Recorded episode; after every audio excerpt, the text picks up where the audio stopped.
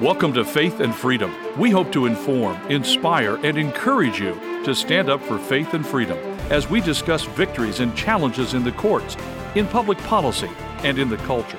Faith and Freedom is brought to you by Liberty Counsel, a litigation, education, and policy organization.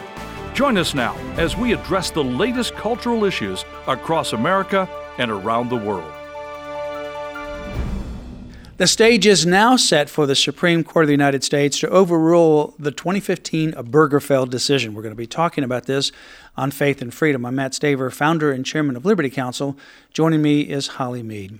Well, although the U.S. House passed the Respect for Marriage Act along with the Senate, and now it's headed to final signature, although we came very close to stopping that, the fact that it has passed, I don't want people to be discouraged because there's other avenues ahead that this actually provides. We came very close, Holly, to stopping it, particularly in the United States Senate.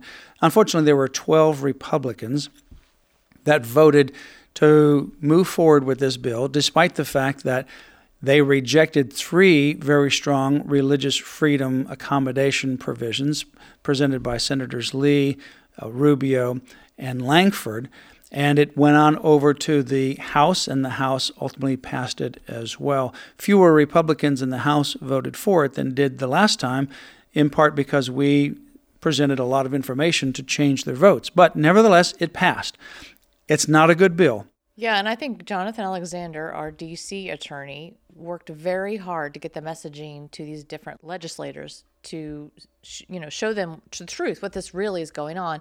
And, frankly, I don't believe this represents our country. I believe this represents the status of the House at this point. And the Senate, yeah. And the Senate. But this does not represent our country and what we believe as far as marriage. Now, one of the things that this does, obviously, it requires one state to recognize another state's same-sex marriage. Within that, it can also be read to require one state to recognize another state's marriage. That's where you get the child-bride marriage problem that comes up. Places like California have no age limit on children being married, and it creates a major child-bride issue that is fraught with abuse. That can be exported now from California to other states that have age limits like Florida and others that have imposed limitations to stop the child bride marriage abuse. It also had a loophole for polygamy.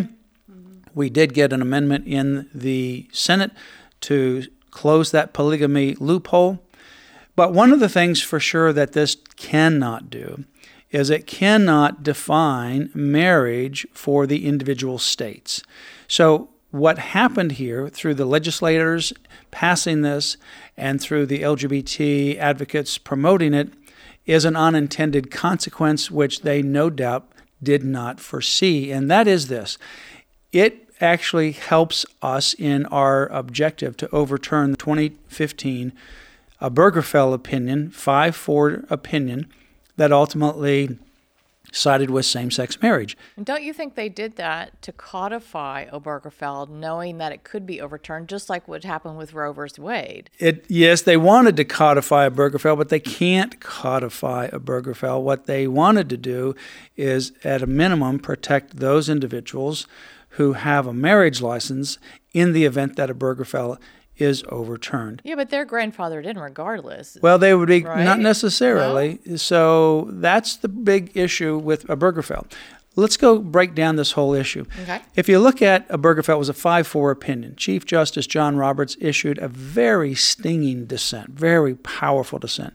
He never even called the majority the majority. He never called them justices. He called them five lawyers. And he said some very strong language against the majority or the 5-4 opinion. He goes, for example, this was in 2015. Today, Chief Justice John Roberts wrote, however, the court takes the extraordinary step of ordering every state to license and recognize same-sex marriage.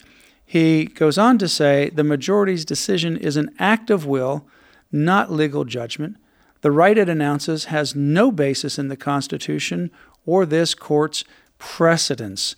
So it's a very strong dissent.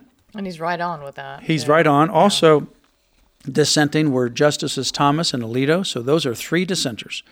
Three justices that were in the majority are no longer there.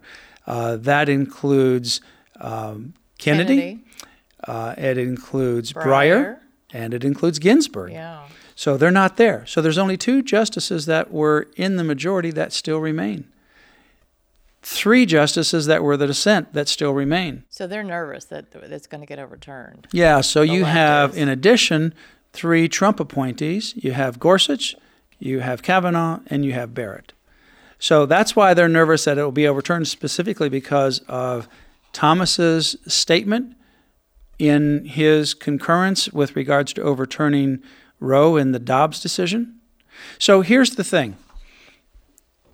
The issue of whether Obergefell was based on the Constitution is an easy argument. It's not.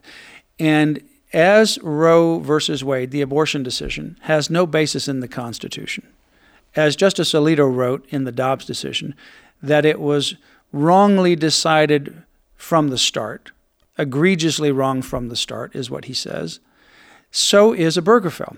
Obergefell is based on the same flawed idea, and that's what Justice Thomas was writing in his concurrence in the Dobbs case. Mm-hmm. So if you get to the merits of whether Obergefell is grounded in the Constitution, that's an easy argument. It's not. And you've got the very strong dissent from Chief Justice John Roberts. And you have also two others that were on the bench that dissented as well. All you need is two more justices, and you've got a 5 majority to overturn Obergefell. You know, and we also presented our Kim Davis case before Supreme Court before, and Justice Thomas said that Davis found herself with a choice between her religious beliefs and her job. Davis may have been one of the first victims of this court's cavalier treatment of religion in its Obergefell decision, but she will not be the last. Yeah, and he also says the petition, because we asked the court to review the case on a sovereign immunity issue, implicates important questions about the scope of our decision in Obergefell, but it does not clearly present them. The petition was only on qualified immunity, namely whether Davis should personally pay for the attorney's fees of the plaintiff's counsel. Justice Thomas continued, nevertheless, this petition provides a stark reminder of the consequences of Obergefell. He ended by saying that the court has created a problem that only it can fix. Until then, he says, Obergefell will continue to have ruinous consequences for religious liberty. So it could be our Kim Davis case that goes to the Supreme Court that could overturn Obergefell. It could be, because it's working its way again through the Court of Appeals. And one of our arguments will be that Obergefell was wrongly decided. So you can't punish Kim Davis in any way, sovereign immunity or qualified immunity or not. You can't punish her to pay for attorney's fees and costs to the ACLU's attorneys, because it was wrong. It was based on a wrongly decided decision. So that is a really good possibility. Now, in thinking ever since Obergefell was decided, 2015, how do you overturn it? Obviously, arguing on the merits we already talked about is a straightforward question. Is it grounded in the Constitution? No, it's not. All right, so now you get with the justices and you're arguing, and the question comes up, all right, we understand that Obergefell is not grounded in the Constitution. We understand that it was a mistake. But what do we do now if we overturn it? What about all those people who relied upon it, and now they've got marriage licenses, and those licenses have legal consequences, like for joint income tax returns, distribution of property and wills, or other legal matters? What's going to happen? We're going to cause a lot of chaos. It could cause a justice who's on the fence to not want to overturn it based upon the possibility that it's going to cause a lot of chaos. But what they just did with this Respect for Marriage Act is they've taken that reliance argument out of the equation, because now those individuals who received the licenses, they will be grandfathered in, meaning that the Supreme Court could overturn Obergefell. Those that have licenses will still maintain those licenses, but the states now, like with abortion, will be free to return to their pre-2015 marriage laws And virtually every state had a law that says marriage is the union of a man and a woman. So it would be a mirror image in the marriage context of what's happening in the abortion context, where the Supreme Court wrongly steps into the field and then gets out of it, and it goes back to the individual states. So the stage is now set for SCOTUS to overrule Obergefell. Pray for our Kim Davis case that it may be one of those cases to do just that. For more information, go to Liberty Counsel's website, lc.org. That's lc.org.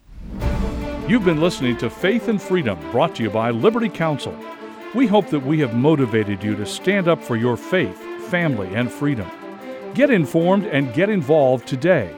Visit Liberty Counsel's website at lc.org, where you can obtain email alerts and other information to keep you informed and involved.